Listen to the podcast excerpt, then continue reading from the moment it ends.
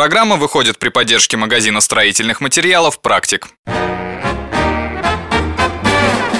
Операция «Ремонт».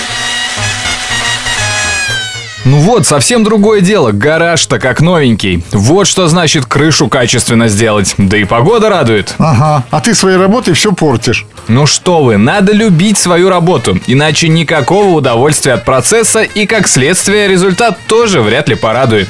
Ай, ладно, хватит тебе разглагольствовать. Ты мне лучше скажи, что мне с баней делать? У соседа пару лет сруб простоял и все. Потемнел, теперь гниет. Пропала баня. Не торопитесь делать выводы. Для начала давайте разберемся в причинах таких изменений. Ой, тоже мне Шерлок Холмс нашелся. Древесина подвержена многим физическим и биологическим воздействиям, поэтому она чернеет и гниет. Дождь, снег, перепады температуры. Свое дело делают и жуки, и древоточцы, а также грызуны. Вот-вот, я про то же. Конечно, новый сруб смотрится просто великолепно, и многим в голову не приходит покрывать его каким-либо составом и защитить от разного рода негативных воздействий. Ну, с грызунами мы легко разберемся. Кошка на что? А вот с жуками что делать? Ма не приложу. Вот как раз для этого и пригодится антисептик для дерева. Не сгорит банька-то моя после твоих антисептиков. Мой дорогой друг, между прочим, наука уже давно все придумала. При обработке антиперенами вы можете не беспокоиться, что ваш сруб загорится. Сначала твои антисептики, потом антиперены, или как их там. Попроще-то ничего нет. А что тут сложного? Ведь эти средства объединены в одном. Так называемая огнебиозащита. Кстати, такие вещества есть как у наших производителей, так и у иностранных компаний. Поэтому вы без проблем уложитесь даже в самый скромный бюджет. Ну, это совсем другое дело. Если ваш сруб изготовили мастера своего дела, то первоначальная обработка древесины уже есть. Но, к сожалению, сегодня далеко не каждая бригада это делает. Поэтому шлифуем стены, убираем остатки коры, грязи, щепок и наносим огнебиозащиту.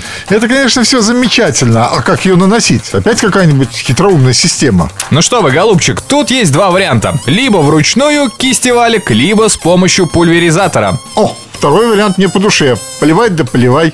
Вам лишь бы попроще да побыстрее. А как же обработать все труднодоступные места? Вот взяли вы распылитель, быстро прошлись по всем стенам, а углы и стыки. Туда-то не достанет ваш пульверизатор. И что ты мне предлагаешь? Весь сруб промазывать кисточкой? Нам нужен компромисс, поэтому проходим распылителем все стены, а уже потом кистью углы.